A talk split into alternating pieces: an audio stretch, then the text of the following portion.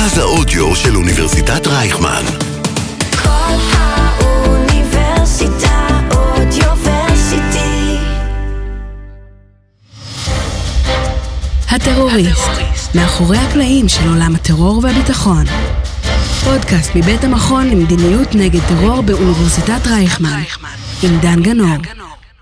טוב, שלום לכולם, ברוכים הבאים לעוד פרק של הטרוריסט, אני דן גנור, אה, והיום התכנסנו לדבר על אירוע שתוקף אותנו בשבועות האחרונים, אחרי גל הטרור שראינו, מהומות בהר הבית, אנחנו רואים אה, אלימות, אנחנו רואים שיש לזה גם אה, הדים בגינויים של מדינות כלפי מדינת ישראל, פוטנציאל הסלמה מאוד מאוד גדול, ואיתנו נמצאים היום דוקטור מיכאל ברק, מומחה לאסלאם, חוקר בכיר במכון המדיניות נגד טרור, כאן אצלנו באוניברסיטת רייכמן וגם מרצה פה, וחוקר בכיר במרכז משה דיין לחקר המזרח התיכון ואפריקה. ושלום בן חנן, בכיר בשירות, בשירות הביטחון הכללי, לשעבר ראש חטיבת ירושלים ויהודה, וכמובן עמית של המכון למדיניות נגד טרור באוניברסיטת רייכמן, מה שלומכם? צהריים טובים. מיכאל, הייתי רוצה להתחיל איתך, באמת במובן הזה של הר הבית, מסגד אל-אקצא, ליהודים, למוסלמים, כמובן שאנחנו מבינים שזה מאוד מאוד קדוש, אבל מה באמת שורש הדבר הזה? אומרים שירושלים היא השלישית בחשיבותה לאסלאם, ויש כאלה שאומרים, אתה יודע, הנרטיב הזה מכווין את עצמו כדי שיהיה נוח. מה באמת קורה שם? אז קודם כל צריך להבין שירושלים, כשמוחמד ניסה להפיץ את דת האסלאם, אז הוא קבע את הקיבלה, קיבלה זה כיוון התפילה, כיוון התפילה הראשון לירושלים. אחרי שהוא הבין שהיהודים לא, הוא ניסה כמובן לשכנע את היהודים להתאסלם על ידי פנייה לירושלים, אבל ברגע שהוא הבין שהיהודים לא קונים את מה שהוא מציע, אז קבע את הקיבלה למכה. אז קודם כל זה מתחיל בזה, הקיבלה הראשונה.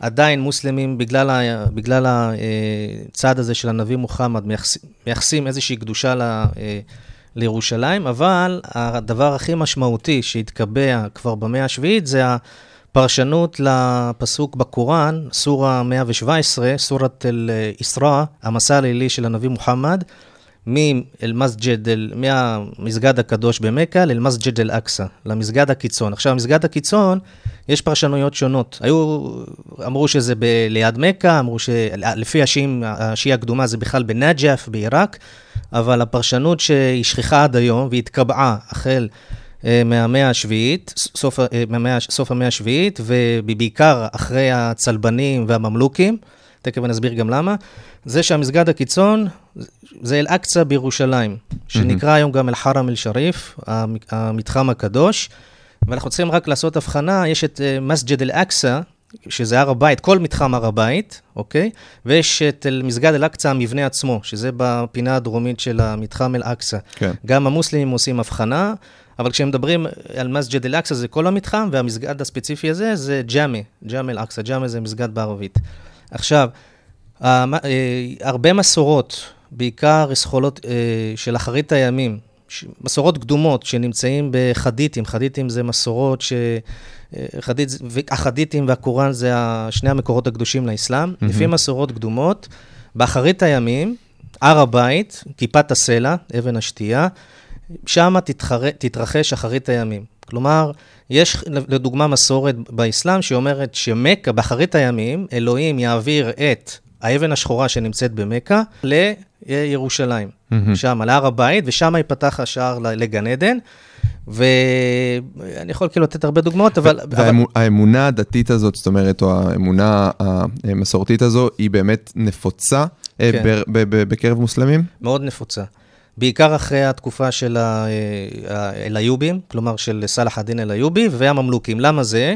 אני עושה איזושהי קפיצה. Mm-hmm. היה את המסע של הצלבנים, שכבשו את ירושלים במאה ה-11, למיטב זיכרוני.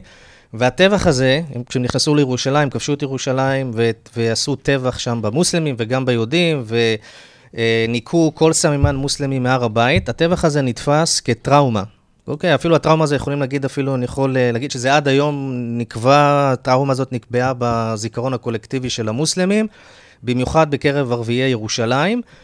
שהם למעשה, היום ראאד סאלח, שייח' ראאד סאלח, המנהיג של הפלג הצפוני של התנועה האסלאמית, הוא אומר, אנחנו, והוא גם נסמך על אה, מסורות הוא קודמות, גם נחשב לשייח של הר הבית, כן, נכון? הוא- הוא- קוראים לו השייח' אל-אקצא. שייח' אל-אקצא. הוא למעשה אומר, יש קבוצה נבחרת בין המוסלמים שהיא חייבת להגן על המקומות הקדושים בירושלים, בעיקר אל-חרם אל-שריף, על מתחם הר הבית, יש מסורות כאלה, וראאד אל-סאלח באום אל-פחם, נדמה לי ב-2017, אבל בכנסים שהוא היה עושה, הוא היה אומר, אנחנו הקבוצה הנבחרת שצריכים להגן, אל-מוראביטון. אלה שיושבים על ה... ומגינים על ה... שאגב, מורביטון זה באמת תפקיד בפועל, נכון? יש שומרים היום שנמצאים בהר הבית מתוקף התפקיד הזה, כן, גם נשים, מורביטת. כן, זה מונח אסלאמי מוכר. כן, יש... ש- שהפכו אותו לתפקיד פרקטי. נכון. עכשיו, המסורות האלה, הם התקבעו כבר, המסורות האלה הם, אה, עוד פעם, נגיד, אבן השתייה.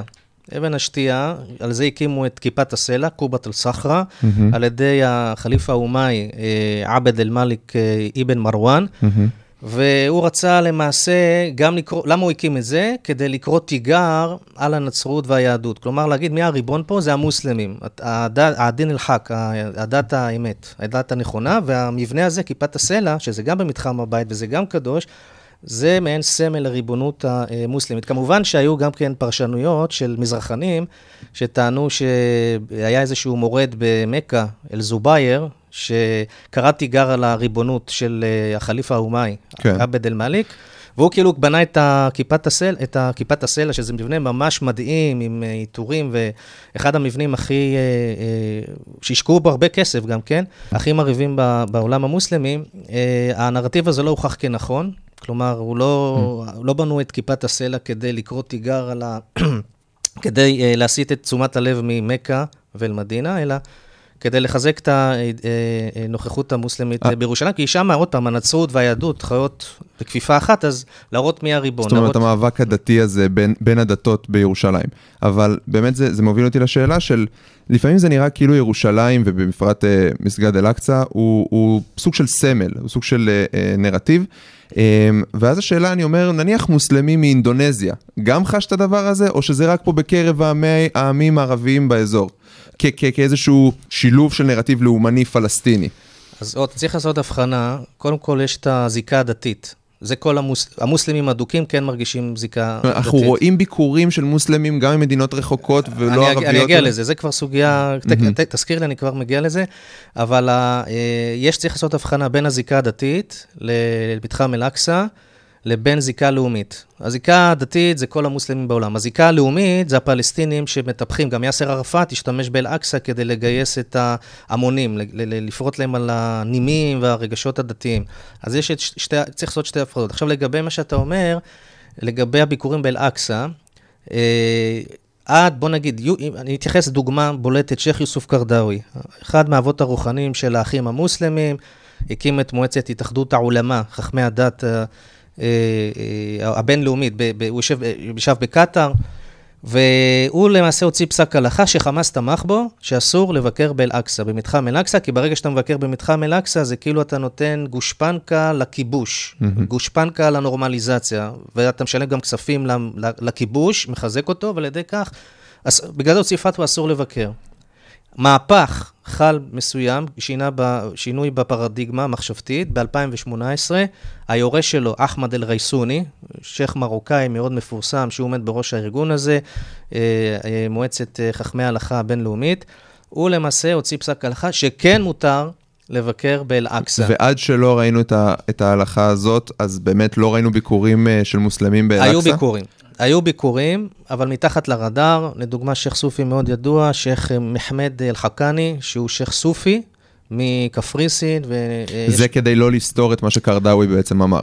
לא בגלל קרדאווי, אלא כדי לא לעורר עליו, אתה יודע, יותר מדי קיתונות ביקורת, והוא לא רוצה להיות uh, עכשיו בשיח של uh, סלאפים או איסלאמיסטים שמסתכלים על כל, עושים uh, עליהום על כל מי שעולה להר הבית ומפר כביכול את הסטטוס קוו. אבל אני שואל ברמה, ברמה היותר כללית, אם אני מבדיל רגע את הנרטיב הפלסטיני הלאומי, הרי למכה, לקאבה, לחאג' מגיעים מכל העולם הערבי, מכל העולם המוסלמי.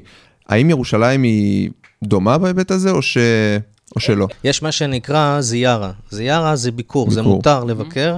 יש נגיד בתוך uh, כיפת הסלע, יש באבן השתייה, uh, יש שם, אחד מהאתרים שם בתוך כיפת הסלע, זה, יש חור שקוראים לזה העקב של מוחמד, שמוחמד אה, עלה, שם את העקב שלו ועלה השמיימה עם המלאך ג'יבריל, מהמם. אה, השמיימה על סולם מוזהב. אז לפי ה... יש, אז יש מוסלמים, לא רק פלסטינים, אבל מוסלמים שכן עושים את הזיארה הזאת, מנסים ל- ללכת בתחנות של מוחמד, לפי האמונה המוסלמית, ו... אבל זה פחות נפוץ, נכון? זה אה, מאשר... אה, בתקופה האחרונה זה יותר נפוץ. אוקיי. יותר נפוץ. אני הייתי בעצמי גם כן בתוך ה- כיפת הסלע, ראיתי איך מוסלמים מכניסים את היד בוודאי. לתוך החור הזה כדי לקבל ברכה. אתה נמצא כאילו קרוב וואו. ל... תיירות של מוסלמים. אולי כן. היה בעבר פחות ממדינות ערב, היום קצת יותר. סאדאת בזמנו הגיע. יש את הטורקים גם כן שמעודדים את זה. כן. הטורקים מעודדים כדי לחזק את הצביון מעניינים גם עכשיו.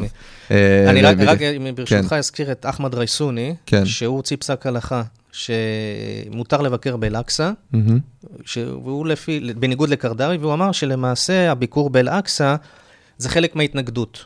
כלומר, זה לא אוקיי. הכרה בנורמליזציה מישראל, זה... זה חלק מההתנגדות, כי ברגע שאתה מבקר באל-אקצא, קודם כל אתה מביע את האמונה שלך באל, באמונה בנביא מוחמד, אבל גם אתה מחזק את הזהות הערבית הפלסטינית והאסלאמית של המקום, ובתנאי שאתה, את הכסף שלך אתה מבזבז בבתי הערכה והסעדה פלסטינים, שהכסף לא ילך חס וחלילה לישראלים. ליהודים. כן. אז אנחנו באמת רואים את, ה, אה, את השילוב הזה בין הנרטיב הלאומני והדתי, אה, שגורם למסגד אל-אקצא להיות מאוד מאוד נפיץ, ואפשר לקרוא לזה מוקד להתלקחות עממית. אה, שלום, הייתי רוצה לשמוע ממך באמת טיפה יותר על ההיסטוריה, נקרא לזה המודרנית יותר, של המתחם הזה. זאת אומרת, זה תמיד היה מוקד אלים? קודם כל, אה, זה בהחלט היה אה, מוקד אלים בפעמים רבות ובתקופות אה, רבות. ובאמת, באמת, בהמשך לסקירה של מיכאל, אז אפשר להגיד שבמשך מאות שנים, ואולי אפילו אלפי, בטח כשמדובר ביהודים, בסופו של דבר מתעצבת איזושהי מציאות שבה הר הבית ומתחם אל-אקצא הופכים לסמלים מאוד מאוד חשובים, גם ליהדות וגם לאסלאם. ובטח ובטח לסמלים לאומיים, גם ליהודים וגם לפלסטינים. והפלסטינים מתחילים לעצב באמת אה, תודעה לאומית, שבמרכזה נמצא הר הבית. מיכאל הזכיר גם את יאסר ערפאת וגם את שייח' ראאד סלאח וגם אנשים אחרים, ואפשר ללכת אפילו אחורה אה, מזה, אבל... אל-חוסייני. בוודאי. אבל uh, אם אנחנו רוצים להתמקד קצת יותר בתקופה המודרנית, אז אפשר להתחיל ב... אני לא יודע, אפילו בהקמת אש"ף ב-64, שמקפיד מאוד מאוד לעשות את קונגרס ההקמה שלו בהר הזיתים, עם תצפית על הר הבית ועם העברת מסר מאוד מאוד ברורה לגבי החשיבות של הסמל הזה בלאומיות הפלסטינית. ומשם זה נמשך כשאנחנו אה, יכולים אה, לראות שהר הבית משמש כטריגר למהומות, לגלי אלימות, לגלי אה, טרור, ב, בכמה וכמה תקופות, מאז, אה, אה, אפשר להגיד, מאז מלחמת ששת הימים בעיקר, אוקיי? אה, מלחמת ששת הימים, הר הבית נכבש או משוחרר. בידינו. תלוי, כן, הר הבית בידינו. ואפילו העניין הזה של הר הבית בידינו, המשפט המפורסם הזה, והתמונה המפורסמת של הצנחנים בכותל, מראה כמה הסמליות של המקום הזה הופכת להיות סמליות גם לדתיים וגם לחילוניים. אותו דבר בצד המוסלמי. אה, לא צריך להיות אה, שייח' אל-אקצא, או לא צריך להיות אה, דתי אדוק, כדי לראות בהר הבית את הסמל ללאומיות הפלסטינית, וכך גם סמל ללאומיות הדתית. וכמו שהיו רבדים מסוימים שמיכאל סקר אותם בהתפתחות של היחס של האסלאם להר הבית, כך גם אצל היהודים. הרי בהתחלה אה, פסק ההלכה היה שיהודים לא יכולים להתפלל בהר הבית, ולאט, מהיום הראשון יש כרסום בדבר הזה. ואפילו כשנקבע הסטטוס קוו המפורסם על ידי uh, משה דיין, שהוא uh, מפורסם בעיקר במה שאין בו, ופחות במה שיש בו, כי הוא מאוד מאוד עמום ופתוח להרבה פרשנויות, שאנחנו uh, uh, רואים את התסבוכות שלהן עד היום. אז בסופו של דבר, כבר מהיום הראשון היה ערעור על הדבר הזה, גם אם היה פסק הלכה שאסור להתפלל בהר הבית, על ידי הרב גורן עצמו, שהיה הרב הראשי הראשי. באותה תקופה שהתחיל הסיפור הזה של הסדר הסטטוס אה, קוו. ומאז אנחנו עדים באמת לגלי אלימות, כשהסמל הזה הופך לטריגר מאוד מאוד מרכזי, ויש לו יכולת לסמל הזה להוציא רבדים רבים בחברה הפלסטינית, כולל כאלה שביום-יום לאו דווקא עוסקים בטרור. זאת אומרת, הר הבית הפך למש... למכנה המשותף הרחב ביותר בחברה הפלסטינית, ואתה יכול לראות בימים כתיקונם, אפילו באירועי אה, שומר החומות, אנשים שלא עסקו בטרור או באלימות מעודם, אבל אם אה, בשבילם החוויה הייתה שנחצה איזשהו קו, איזשהו רף, שבו יש באמת חילול של הר הבית, או ניסיון להפר את הסטטוס קוו בהר הבית, הם יצאו לרחובות בצורה כזו או אחרת. חלק מהם ילכו לפיגועים, חלק מהם ילכו להפרות סדר אלימות, לאנרכיה, ולדעתך זה לתופעות משהו דומות. ש... זה לדעתך משהו שאני מניח מוזן על ידי ארגוני הטרור, כמו, כמו חמאס לדוגמה, אבל האם בלי ארגוני הטרור, רק העם, בצורה עממית, מספיק אה, אה, זועם על הדבר הזה כדי שזה יצא מעצמו, אם הוא רואה, אה, לא יודע, את אריק שרון לצורך העניין, אה, תכף תרחיב על זה באינתיפאדת אה, 2000, באינתיפאדה השנייה, שמגיע להר הבית ויוצר את הדבר הזה, זה יכול לחיות גם בלי ארגוני הטרור? אז התשובה היא כן. חד אה, משמעית, ברור שארגוני הטרור אה, מתדלקים את הדבר הזה, עושים שימוש גם בכל המדיה המודרנית, לפעמים דרך אגב בהצלחה פחותה, לפעמים בהצלחה יותר גדולה, אבל אנחנו עדים הלכה למעשה, גם בימינו אנו, אה, שחמאס לצורך העניין, אפילו לפעמים ממקום מושבו ברצועת אה, עזה, אה, פותח בקמפיין ברשתות החברתיות, מנסה להתסיס את השטח וגם מצליח. אין, אין מה לעשות, מצליח ואפילו מצליח לנכס לעצמו את האירוע הזה של כל העוררות הזאת, של כל הניצוץ הזה שמדליק את גל האלימות, ובמידה רבה של צדק.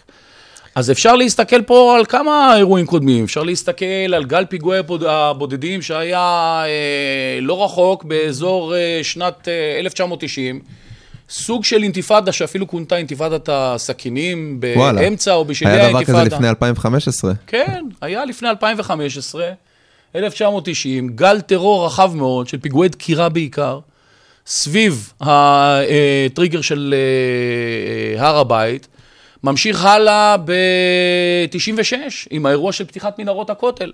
שנתפס על ידי הפלסטינים כהפרה בוטה, כניסיון אה, למוטט את הר הבית, בוודאי ובוודאי כניסיון להפר את הסטטוס קוו. מהומות אלימות מאוד, שבאות אה, אולי אה, ממש תקופה קצרה אחרי חתימת הסכמי אוסלו, כשהרשות הפלסטינית כבר לוקחת בהם חלק פעיל, כולל כוחות הביטחון הפלסטינים. בוודאי ובוודאי ערביי ירושלים, שהם קהילת הייעוד שהייעוד שלהם בחיים הוא מגיני ירושלים ומגיני אל-אקצא, כך מתעצבת התודעה שלהם במשך השנים, באמת החל מהתקופה האיובית, ובטח ובטח עמוק לתוך התקופה אה, המודרנית. אז זה אירוע נוסף, גל טרור נוסף, כמובן שנת 2000, העלייה של אה, אריק שרון אה, להר הבית. אפשר, ולא הייתי רוצה להיכנס לוויכוח הזה, אה, להתווכח האם זה היה הטריגר המרכזי לאינתיפאד, אה, לאינתיפאדת אל-אקצא, שכמובן את הכינוי שלה מקבלת מהעניין הזה, אבל בוודאי ובוודאי שזה כנראה היה אחד הגורמים, הוא בוודאי לא תרם להרגעת השטח. ברור. בוודאי ובוודאי שהוא היה אחד הגורמים. גורם מרכזי, כן או לא, אפשר אה, אה, להתדיין על כך. אה, והמשך אה, עד להגעה של גל הפיגועים ב-2014, 2015. ותמיד המענה של כוחות הביטחון היה אותו מענה, זאת אומרת, מתחילה איזושהי הפרת סדר, מתחילה, גם הדברים שאנחנו רואים היום, מתחיל איזשהו עימות. מה כוחות הביטחון מונחים לעשות במצב כזה? אז הרגישות והנפיצות של uh, הר הבית ברורים לכל הגורמים ששותפים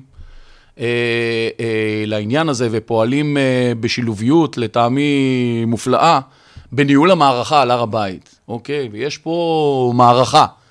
היא לא חייבת להיות מערכה במובן של מערכה צבאית שאנחנו מתכוונים אליה, אבל כל הזמן רמת המתח הזאת שקיימת והידיעה שכל ניצוץ יכול להוביל לגל של אלימות, מחייבת ניהול אינטגרטיבי משולב של כל גורמי הביטחון, צבא, משטרה, שב"כ, אה, כדי אה, באמת או למנוע את ההתפרצות, או לטפל בה ולכבות אותה כמה שיותר מהר כשהיא פורצת. אבל, אבל בפועל אתה רואה אה, עשרות מתפרעים, חלקם אפילו נערים, אה, אה, יורים זיקוקים על, על כוחות הביטחון שהם זורקים בקבוקי תבערה, מה מונחה אה, אה, כוחות הביטחון לעשות באותו רגע?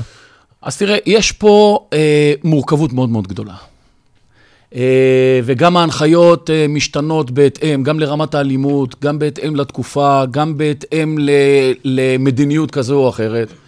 אבל אני אתן לך לדוגמה, אה, באמת את, ה, אה, את גל הטרור הקודם, שגם הוא התחיל במהומות קשות מאוד מאוד בהר הבית, ירי זיקוקים, חסימת המסגד והתבצרות בתוכו. מתי? באיזה... ב-2015, 2015. סוף 2014 כבר היה גל אחד, ב-2015 היה כבר גל מאוד מאוד משמעותי, הוא נכנס לתוך 2016 ואפילו 2017. בצבא המערכה הזאת כונתה מער- מע- מערכת גודל השעה, אז אה, לשם הנוחיות אפשר להשתמש במונח הזה. ויש טיפולים ברבדים רבים. ברמה האסטרטגית המדינית יש אה, ניסיון לרתום גורמים מתונים אה, כדי להשפיע על ההסתה, על ההקצנה, או לעשות איזה שהם צעדים שירגיעו את המצב. זה יכול להיות אה, ירדן, מתוקף מעמדה, מתוקף מעמדו של המלך כ- כמגן המקומות הקדושים, מעמדו דרך אגב באסלאם העולמי לצורך העניין, ומתוקף אותו סטטוס קוו שנתן לירדן את, את, את דריסת הרגל הבירוקרטית, תפעולית גם, אה, בהר הבית. אז אה, זה שיחות אה, עם בית המלוכה, וזה ניסיונות להגיע לאיזשהן כל מיני הסדרות זאת אומרת, ירדני תמיד שירגיעו את איזשהו הדבר הזה. גורם מתווך שיכול להביא לאיזושהי ממתן. הרגעה? היא ממתן? גורם אה, מאוד מאוד משמעותי, ובדרך כלל אה, ממתן, רק למרות ש... שלאחרונה היה הצהרה די אה, שערורייתית. אז כל ראש הזמן יש- הממשלה ששיבח את ה... אז בכל גל טרור, יש איזושהי. בסופו של דבר איזושהי הצהרה, וצריך להביא פה גם כן את המורכבות. ירדן על בעיותיה הפנימיות, האוכלוסייה הפלסטינית המאוד מאוד גדולה, המעמד שלה בעולם המוסלמי וכדומה. בתוך המורכבות הזאת יש איזשהו ניסיון אה, ששותפים לו בוודאי ובוודאי דרגי קבלת ההחלטות, הדרגים המדיניים, ושותפים לו גם כגורמים מתווכים ומקשרים בפועל אה, אנשי כוחות הביטחון, שב"כ, אה, עושה המון המון שיחות עם המקבילים ה... הירדנים שלו על העניין הזה, ויש ניסיון להגיע לאיזשהם כל מיני הסדרות, תכף אני אציין כמה דוגמאות, כדי אה, אה, לטפל בדבר הזה. נניח אפילו הסדרה, למשל, שירדן, מכיוון שנחשבת לגורם מתון, אה, תמנה יותר שומרי וואקף בהר הבית מטעמה, ולא מטעם הפלסטינים, שנחשבים לגורמים קצת יותר קיצוניים. אפשר ללכת לדוגמה נוספת, ברמה של האסטרטגיה, ברמה של המדיניות. ההתייחסות לתנועה האסלאמית, שגם מיכאל הזכיר אותה. אז במשך שנים שייח' ראאד סלאח בונה את המעמד שלו כשייח' אל-אקצא, מקבל גם כן מה שנקרא את התווית הזאת, את, ה, את התואר המכובד הזה בכל העולם אה, האסלאמי. הוא מתרגם אותו להסתה פרועה שמתרחשת כל ימות השנה, אבל בעיקר פעם בשנה בכנס מאוד מאוד גדול באום אל-פחם של 30, 40 אלף איש, שאנחנו אה, בוודאי ובוודאי מבינים שלא כולם טרוריסטים, לא כולם מחבלים, לא כולם הם אלה שאולי מתכננים ורוצים לעשות פיגועים, אבל זה 30 אלף איש שהסיסמה אל-אקצא בסכנה, תוציא אותם מהבית למפגן של כוח, או למפגן של מחאה, או למפגן של הסתה, כל אחד יכנה את זה על פי עולם המושגים שלו. והאירוע הזה משפיע מאוד מאוד על רף האלימות שהולך ועולה. באותה תקופה גם ראאד סלאח בונה את כל הסיפור הזה באמת שהתייחסת אליו קודם, של המורביטון והמורביטת, שבהתחלה נבנה תחת איזשהו כיסוי של כיתות לימוד בהר הבית, כיתות קוראן, אוקיי? כיתות ללימוד, אבל באמת באמת הכוונה שלו זה מה שנקרא להגן בגופם על הר הבית, מפני מי? מפני המבקרים היהודים. ואז כל מבקר יהודי, בין אם הוא פעיל של הר הבית, או בין אם הוא אה, אה, סתם רוצה לבקר ביקור של תיירות בהר הבית, מקבל אה, מקלחת של אה, כן. קללות ונאצות, ולפעמים אפילו כמעט מגיע לתגרת ידיים ולמעשי כן. אלימות אחרים, על ידי אותו משמר כבוד נקרא לו, כן. אה, שקיים בהר הבית. אז הטיפול האסטרטגי בדבר הזה היה הוצאת התנועה האסלאמית מחוץ לחוק. שעדיין פעילה. נכון. אבל ההוצאה מחוץ לחוק אפשרה להכניס את ראאד סלאח לכלא. אפשרה להפסיק את הכנסים האלה. אפשרה לפרק ולפורר בעבודה משולבת, בעיקר של אה, משטרת ישראל ושב"כ. ביחד לפורר פשוט את כל האירוע הזה של המורביטון מורביטת בהר הבית. היום זה לא קיים? לא קיים. הבעיה שהיא היא פועלת, אז היא כן פועלת בדרכים אחרות. כן. נגיד, יש להם עיתון רשמי אל-מדינה, כן. שיוצא. שם אתה רואה את כמאל ח'טיב, הסגן של ראאד סאלח, כל הזמן מפמפם, אל-אקצא בסכנה. זה עיתון שיוצא בארץ? זאת אומרת, כן, זה ערביי ישראל? יוצא בארץ, ואני, כן, ויש שם הסתה. יש שם הסתה, גילויי דעה, לא רק הוא, כמאל ח'טיב וחבריו בפלג הצפוני. אגב, גם יש חיבוק טורקי שמאוד חשוב להזכיר. הטורקים גם כן תומכים בהם דרך כל מיני אגודות צדקה.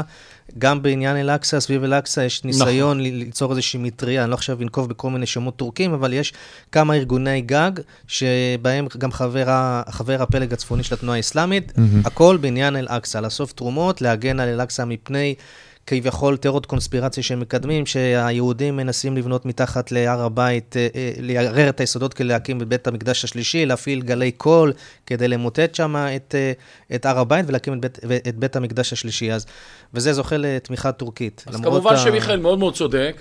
מיכאל מאוד מאוד צודק, התנועה האסלאמית לא דוכאה לגמרי. כן. אבל אני אומר שוב, זה אפשר להכניס את ראאד סלאח לכלא ברור. בכתבי אישום מאוד מאוד חמורים של הסתה. ברור. זה אפשר לפרק את המורביטון מורביטת לפחות בקטע הפיזי של האלימות בפועל בהר הבית. זה אסר על הכנסים האלה, המטורפים, המוטרפים, שהיו ויש גם את באל-פחם. חיזבל תחריר, אגב, כן. שזה גם גורם נוסף. אני, אני, אתן לכם, אני אתן לכם דוגמה מהגל הפיגועים של 2015. אה, היה לנו איזשהו פיגוע של דקירה של שני נערים, בני 12 ו-15, בפסגת זאב. אה, ואתה מגלה ששני הנערים האלה, אה, שנורו כמובן תוך כדי הפיגוע, והספיקו לדקור ולפצוע קשה נערים אחרים, היו בכנס, אל-אקצא בסכנה, של ראאד זאת סלאח, אומרת, באום אל-פחם. ההסתה הזו היא משפיעה. בוודאי. בפועל. בוודאי. אבל והרשתות החברתיות רק עושות לזה בוסט. בדיוק על זה אני רוצה לשאול אותך, אה, אה, מיכאל, בהיבט הזה של הרשתות החברתיות, אנחנו רואים שחמאס גם בשומר החומות אה, ניצל את זה, את ההאשטג סייף אל-קודס, זה מגן ירושלים, כמו שזה נראה. איך באמת אתה רואה את ארגוני הטרור מנצלים את זה ומפיצים את הרגש הזעם הזה ברשתות? אז קודם כל יש גם מוסדות רשמיים של חמאס, ג'יהאד איסלאמי, ומו- ומוסדות לכאורה תמימים, שלא מזוהים דווקא עם חמאס, אבל מפיצים לך נרטיבים ומסרים אה, מסיתים. אה, זה יכול להיות דרך אשטגים, זה יכול להיות דרך תמונות, אה, זה יכול להיות דמוניזציה גם לרשות הפלסטינית בראשות אבו מאזן, שמשתף פעולה עם כוחות הכיבוש וכולי. כמובן, תוך כדי מסר, העברת מסרים דתיים, שזה עכשיו השעה להגן על אל-אקצא, אל-אקצא בסכנה, וכולם חייבים להירתם. אה, וגם יש, אגב, יש, יש גם את קהל היעד הישראלי, שחמאס גם כן מאיים עליו, גם בעברית, גם בערבית, שהקהל הישראלי לא צריך לתת יד לנוכחות הישראלית באל-אקצא, כי אחר כך זה יתנפץ, המציאות תתנפץ להם בפנים. וזה זה כל- חומה פסיכולוגית. וזה כל כך קל להשפיע על אנשים כאלה? כי אני תוהה, אתה יודע, אה, מוסלמי ערבי, שאני באמת לא יודע מה מידת הדתיות שלו, אה, אה, שומע מסרים כאלה של זה הזמן להגן על אל-אקצא, אני תוהה כמה זה עובד עליו, ויותר מזה, מה ה counter narrative שהוא שומע? זאת אומרת, למה לא? למה לא לצאת? מה המחירים שהוא ישלם במקרה כזה? האם זה מומחש ל- לאותו נער? תראה, לא בטוח שיש counter narrative. היום, שזה גם נושא רחב בפני עצמו, יש משבר דורי, בין-דורי. הנ- הנוער, הנוער הצעיר, האוטוריטה, ההורים, איבדו באיזשהו אופן את הסמכות שלהם, ואתה רואה שם ב- ליד שער שכם את הנערים האלה משועממים, מסתובבים שם, ואין איזושהי אוטוריטה שמכווינה אותם. אז ברגע שהם נחשפים ל... אה, נרטיב כזה, הסתה משתוללת ברשתות החברתיות, אז אה, מוצאים איזשהו פורקן, איזשהו מענה, איזשהו זהות, משמעות אפילו, שהם לוקחים איזשהו חלק במאבק אה, הירואי נגד הכיבוש. ראינו גם סרטונים בטיקטוק, ששם הרבה צעירים פלסטינים, לא רק, גם ממצרים. גם באירועים האחרונים? גם באירועים האחרונים, בטיקטוק, טיקטוק זה גם בעיה, כי ה- ה- הפלטפורמה הזאת, ההנהלה, זו הנהלה סינית, נכון. הם לא מוכנים להסיר תכנים מסיתים, אומרים זה חופש הביטוי. אז זה, זה די בעייתי, כי אני, מה אנחנו רואים שם? פלסטינים, גם סרטים אגב היה טרור. הטיקטוק שהתחיל גם בזמן אה, שומר החומות. נכון, אה, כן, נכון. שסותרים לאנשים חרדים ברכבת הקלה. חמאס לוקח את הסרטונים האלה, שם ברשתות שלו, ומפיץ את זה. אגב, אני רוצה לציין, במכון למדיניות נגד טרור, יצאה גם כן חשיפה, שכתבתי על ה... שחמאס לא פועל לבד ברשתות החברתיות, יש לו מנטורים, איראן וחיזבאללה, יש להם איזשהו, אה, יכולים לקרוא את זה תמיד ב- חוזר ב-ICT. לאותו מעגל. הם למעשה, גם היה ב- אחרי שומר חומות, היה, הם עשו איזשהו, אה, פרסמו אה, אה, אה, מפגש מתוך זום שהם עשו, העלו את זה לפייסבוק, עוד פלטפורמה בעייתית, ששם הם מכווינים את חמאס והג'יהאד האיסלאמי איך לגייס את ערביי ישראל בהסלמה הבאה, איזה מסרים לשלוח. כלומר, זה, יש פה הכוונה, ההכוונה הזאת נעשית או אונליין, או אה, שולחים, חמאס שולחים אנשים לביירות, שם הם משתמשים באולפנים אל-מנאר, אולפני של חיזבאללה. חיזבאללה. כן. כן, חיזבאללה הפך להיות מנטור. ו- ושלום, שירותי הביטחון, אני מניח מודעים לאיום הזה של רשתות חברתיות. אני מניח שגם, לפחות ממה שפורסם, הם משתמשים בזה גם לניטור מודיעין, ממש כדי למנוע את הפיגוע, אבל השאלה אם גם בעולם ההסתה הם מעורבים בזה, או, או איך בכלל ההתייחסות לעולם הזה. אנחנו, אה, קודם כל, הרשתות החברתיות הן פלטפורמה מאוד מאוד מרכזית של אה, הסתה לגלי הטרור האלה. אפשר היה לראות את הדבר הזה חזק מאוד מאוד בגל הפיגועים של 2015. שם, דרך אגב, הרשת החברתית באמת הייתה פייסבוק, וטיק טוק הייתה הרשת של אה, 2021, של שומר החומות. כי מה לעשות, גם הנוער הפלסטיני מתקדם כמו הנוער ב, בכל העולם, מפלטפורמה לפלטפורמה. אבל הפלטפורמה המרכזית ב-2015 הייתה אכן פייסבוק. ולנו היה ברור באותו זמן, זאת אומרת, הי- היינו שם בכל מיני כלי ניטור ושיטות כאלה ואחרות, אה, שלא על כולן אפשר להרחיב את הדיבור, גם לפני כן, אבל כלים משמעותיים מאוד אה, פותחו, זה גם חלקם פורסמו בתקשורת, במהלך אותה, אה, אותו גל טרור ב-2015, כדי לנטר את התכנים האלה לשתי מטרות.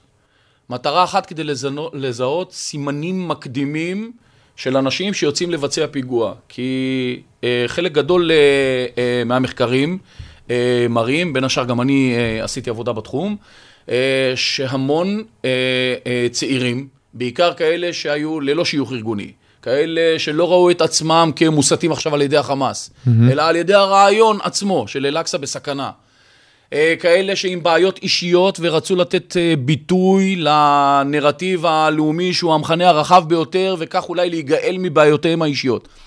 אה, נותנים סימנים מקדימים לכך בפייסבוק, מפרסום צוואה, שזה הדבר כאילו הכי בולט והכי, ועד לסימנים אחרים של ציטוט כל מיני פסק, פסוקים קוראניים שמעידים שהאיש הוא לקראת ביצוע אה, כזה או אחר, או למרות, עושה משהו. למרות שאני מניח שדברים כאלה יכולים, מה שנקרא, לזבל. זאת אומרת, אני מניח. שהמון אנשים אה, פס- פסוקים אז אני מהקוראן. מיד אדבר על הבעייתיות הזאת. וה, והמטרה השנייה, ותכף אני אדבר על הבעייתיות בשתי המטרות, זה, זה כמובן לאתר מסיתים.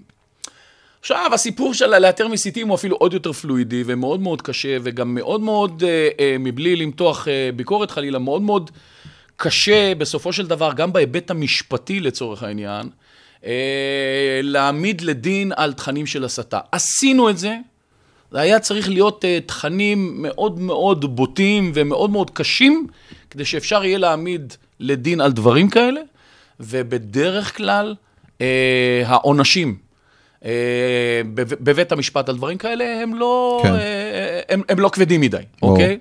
גם במטרה הראשונה, שהיא עצירת מפגעים בודדים מבעוד מועד, לפני שהם יצאו לבצע אה, אה, את הפיגוע, זה לא פשוט. כי אם הוא אומר ומכריז באיזושהי פלטפורמה, או לצורך העניין מפרסם צוואה, דוגמה שנתתי קודם, אז זה יותר קל, זה יותר פשוט. אבל אם הוא נותן איזשהו פסוק קוראני עמום, או מי נותן... אמר שהוא הולך לעשות פיגוע? כן, מצטט איזושהי מסורת כזו וכזו, או אומר כי די, אני יכול לתת דוגמאות משומר החומות של ערבים ישראלים, כולל חלקם אפילו די מפורסמים, שנתנו כל מיני אמירות כאלה, שאחרי זה נטען מונס כנגדם. דבור, אה, ואולי- חלוץ נבחרת ישראל. כן, לא, אז לא רציתי להגיד מונס בסדר. דבור, אבל זה נכון. עשה את זה. אז אתה אמרת. ולך תפרש עכשיו אמירה כזאת, האם היא חצתה את אותו רף שמאפשר לעשות דברים אחרים, לנקוט בסנקציות כאלה או אחרות, או באמצעי עקיפה כאלה ואחרים, כן או לא, ומול חופש הביטוי ו... כן. וכולי וכולי, זה ברור לנו, לכולנו, הבעייתיות הזאת. ולכן האירוע הזה הוא קצת אירוע יותר מורכב, אבל אנחנו עושים את הדבר הזה, בוודאי ובוודאי שאוספים מודיעין אה, על הדברים האלה במגוון של שיטות ובכלים טכנולוגיים, כי אין מה לעשות, בסופו של דבר כנראה שהדבר הזה מגיע לידי אה, אה, ביטוי ומשאיר חתימות כאלה ואחרות שיכולות להעיד או על ביצוע פיגועים או על הסתה אה, כזו או אחרת. אז שאלה שבאמת מעניין לשאול בהקשר הזה זה, האם כל שנה אנחנו רואים את אותה מידת הסלמה ואת אותה עוצמה של אלימות בין, אה, ב- ב- באל-אקצא, או שאנחנו אומרים יש שנים שהן יותר רגועות ויותר מסלימות? תאריכים סמליים, אתה יודע, רמדאן. לא, אבל אני אומר, נניח, האם, האם זה קורה כל שנה ובאותה עצימות? לא תמיד זה מקבל את אותו ביטוי, ולא תמיד אנחנו יכולים אה, לבוא ולהצביע על איזשהו מודל אה, מדויק. ויש מקרים שבהם הטריגרים הם דברים אחרים. שוב, מה שנתפס בעיני השטח, בעיני אוכלוסייה רחבה, כפגיעה בהר הבית, או כניסיון של ערעור של הסטטוס קוו, או כחילול. הר הבית, או כ... אני לא יודע. אה, ובסופו של דבר, הדברים האלה, אה, אה, תמיד יש ניסיונות של ליבוי על ידי גורמים כאלה או אחרים. אז- לפעמים זה מצליח ולפעמים פחות. אז זו באמת שאלה, אני חוזר רגע לשאלה על ארגוני הטרור, כי לי לפחות זה נדמה באירוע האחרון שחמאס לא מאוד רצה להיגרר לאירוע הזה, והוא קצת עושה את זה כי הציבור הפלסטיני מאוד מאוד פעיל, והוא לא יכול שלא להגיב. אז כאילו נראה שלפעמים חמאס לוחץ על הגז, לפעמים הוא לוחץ על הברקס. כן. אז יכול להיות שזה איזשהו גורם שהיית מסמן כ... כמבדיל? חמאס נמצא גם כן באיזושהי, אה, מה שנקרא, מורכבות אסטרטגית, אוקיי? והוא מאוד מאוד מנסה אה, לתמרן ולשלוט בגובה הלהבות לפי האינטרסים שלו, אוקיי?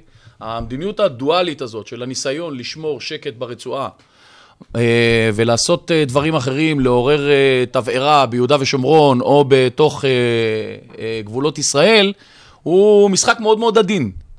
אבל הוא לא, אה, אני לא מזהה שבגל האחרון היה לו איזשהו רצון אה, אה, לבלום.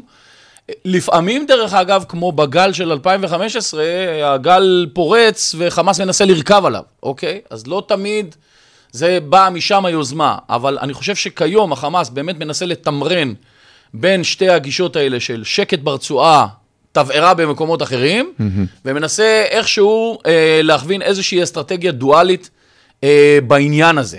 אה, והוא מרשה לעצמו הרבה יותר, בוודאי ובוודאי ברשתות החברתיות, בוודאי ובוודאי ב, ב, בכל אמצעי מדיה אפשרית, בוודאי ובוודאי ב, אה, באופנים שבהם הוא מבין שזה לא משליך על, אה, על הרצועה. השקט ברצועה, או לצורך העניין על מאמצי השיקום ברצועה.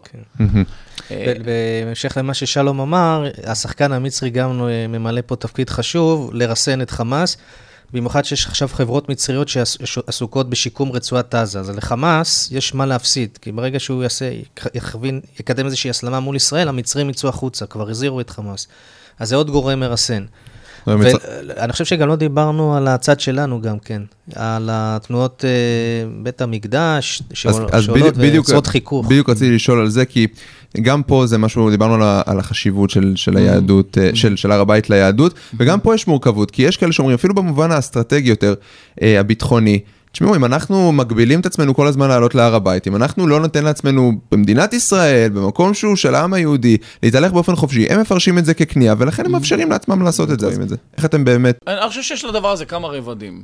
מבחינת החופש שצריך לאפשר אה, בהר הבית, אז אה, בעיניי, אפילו מנקודת מבט מקצועית, בלי להיכנס לאידיאולוגיות כאלה או אחרות, צריך לאפשר חופש כזה לכל הצדדים, גם ליהודים וגם למוסלמים. היום, איך, מה, מה המדיניות לגבי יהודים בהר הבית? המדיניות הוא שיהודים יכולים לבקר בהר הבית, הם עושים את זה במסגרת אה, קבוצות אה, מסודרות, זה תמיד מלווה על ידי שומרי וואקף, זה מאובטח על אסור ידי להתפלל. המשטרה.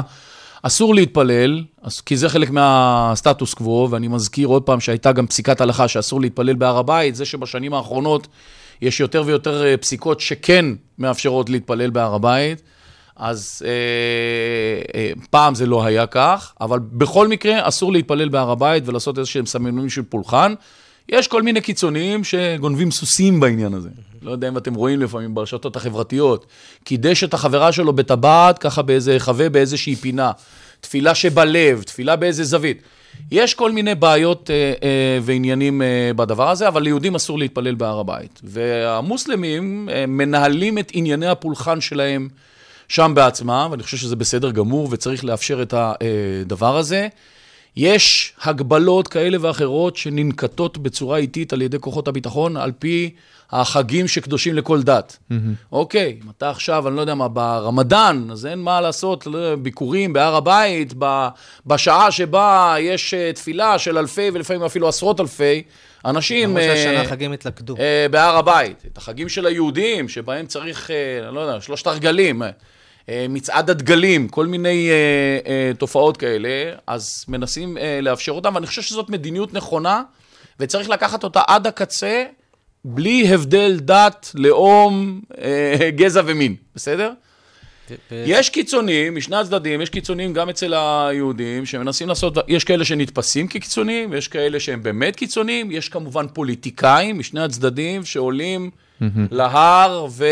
אה, פורטים על הרגשות. נכון. ופורטים על הרגשות. עכשיו, עוד פעם, שוב, למנוע מחבר כנסת לעלות להר הבית, בין אם הוא מוסלמי ובין אם הוא יהודי, אני לא חושב שזה נכון. האם אה, נכון לעשות את זה כמניפולציה בזמן מאוד מאוד מסוים, מול איזשהו אירוע מאוד מאוד בעייתי, לא יודע מה, לפתוח שם לשכה, או דברים מהסוג הזה, אני לא בטוח שזה הצעד הנכון. אני רוצה להפנות אתכם למקרה מאוד מעניין שהיה ב-2015, יהודה גליק, פעיל מאוד מאוד מרכזי בהר הבית, לא בטוח שמניפולטור כזה או אחר, או פרובוקטור, או אני לא יודע מה, אבל פעיל מאוד מאוד מרכזי בהר, כן. כן. בהר הבית. אה, למעשה, מחבל של הג'יהאד האיסלאמי מתנקש בו. מתנקש בו ב-2015, אה, או שזה היה סוף 2014. צריך אני- להגיד שהוא שרד אני לא את ה- בטוח, והוא שרד את את ה... ההתנקשות. שרד, את ה- הוא נפצע קשה, שרד את ההתנגשות הזאת. אנחנו, דרך אגב, מגיעים למ- למחבל הזה בתוך uh, מספר שעות, והוא מתבצר בבית ונלחם, ובסופו של דבר נהרג. אבל uh, כל החקירה שלאחר האירוע הזה, מראה שלא היה פה איזשהו פיגוע מתוכנן. האיש אה, ראה את יהודה גליק מרצה באיזשהו מקום, זכר עכשיו איזושהי הצטברות של הסתה כזו או לא, הוא אחרת. גם ג'ינג'י, אפשר לזהות אותו. כן, זכ- זכר שהוא פעיל מרכזי בהר הבית, כן. הוא יצא ממקום עבודתו, היה איתו נשק, כמובן לא חוקי, והוא פשוט יוצא ומתנקש בו. אה, ולכן, כמובן שזה המקום, החבית, החומר נפץ הזאת, היא כזאת שזה בדיוק המקום שפרובוקציות או מניפולציות משני הצדדים יכולות באמת להבעיר תבערה קצרת טווח או ארוכת טווח או, או לפעמים אפילו משהו אה, אה, הרבה מעבר לזה וצריך מאוד מאוד להיזהר בעניין הזה. אבל דעתי האישית היא, ובאמת אה, אני מנסה לבחון אותה בעיניים אה, מקצועיות, שצריך לאפשר ביקורים באופן חופשי גם ליהודים וגם למוסלמים, תחת כללים כאלה ואחרים.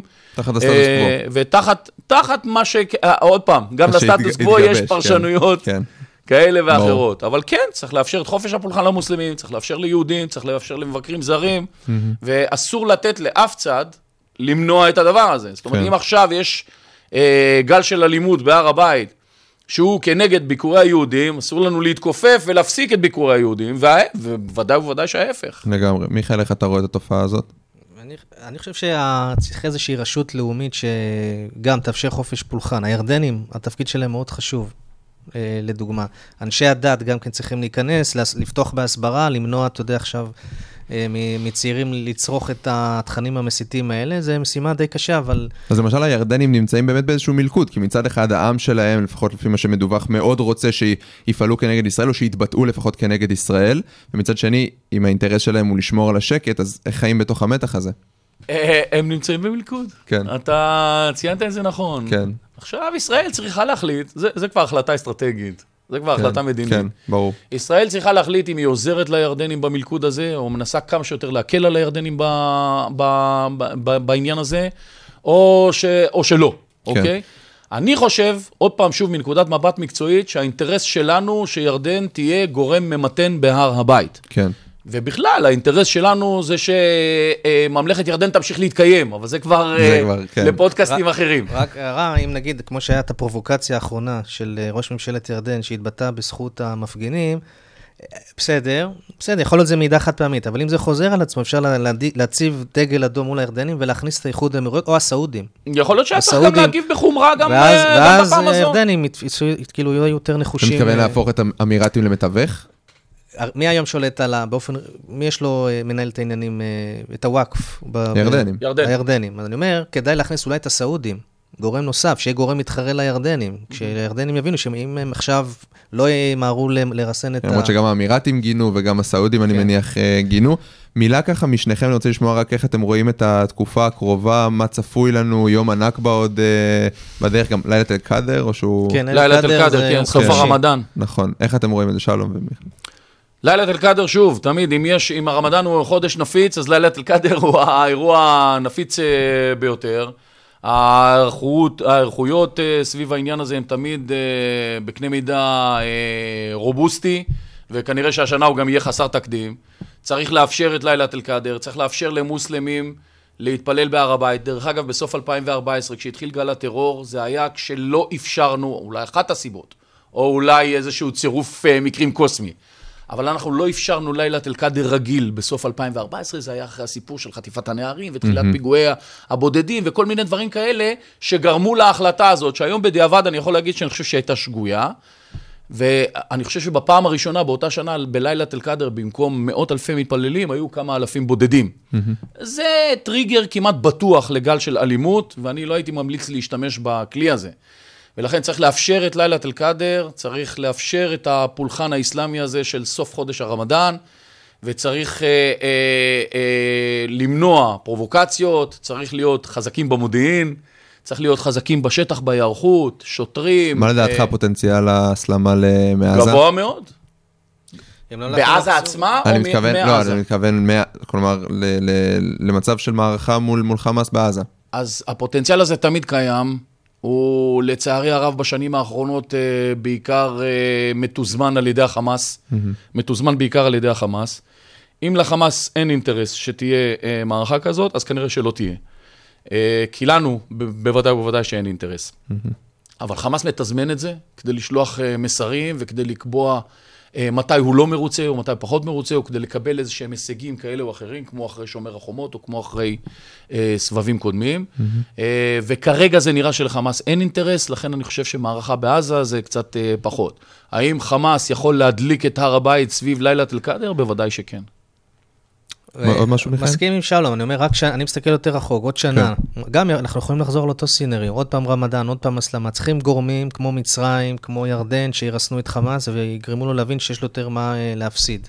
אומרת- כמובן, ואני- והכי חשוב, גם לחזק את הרשות הפלסטינית. מאוד חשוב אה, לגרום, להראות, לבדל, כלומר, אה, להראות שברשות הפלסטינית, שם החיים יותר טובים, ובעוד שחמאס גורם, מנציח את הנחשלות של אה, אה, הפלסטינים בעזה, כי היום יש תנועה, יש תנועה שקוראים לה בידנא נעיש, אנחנו רוצים לחיות בתוך עזה, והם מוחים, למרות הדיכוי החזק של חמאס, הם מוחים נגד, נגד המצב הכלכלי הירוד, על השחיתות, נפוטיזם, הכסף שמגיע לחמאס לא עובר באמת לתושבים, אלא למקורבים, לשכונות יוקרה של ההנהגה. אז כלומר, צריך גם בהסברה לפרוט על הדברים האלה. צריכים... לחזק את המתונים. לחזק את המתונים ולעשות דמוניזציה לחמאס בהסברה. יש לנו אחלה אה, חברות תקשורת, הפרסום בישראל, גם הערבים ישראלים, גם לא אוהבים את חמאס, אפשר לרתום אותם, לעשות הסברה נגד חמאס. אנחנו צריכים שם לעבות את, ה, את ההסברה. לגמרי. דוקטור מיכאל ברק ושלום בן חנן, תודה רבה שהצטרפתם אלינו. תודה רבה. תודה רבה. תודה.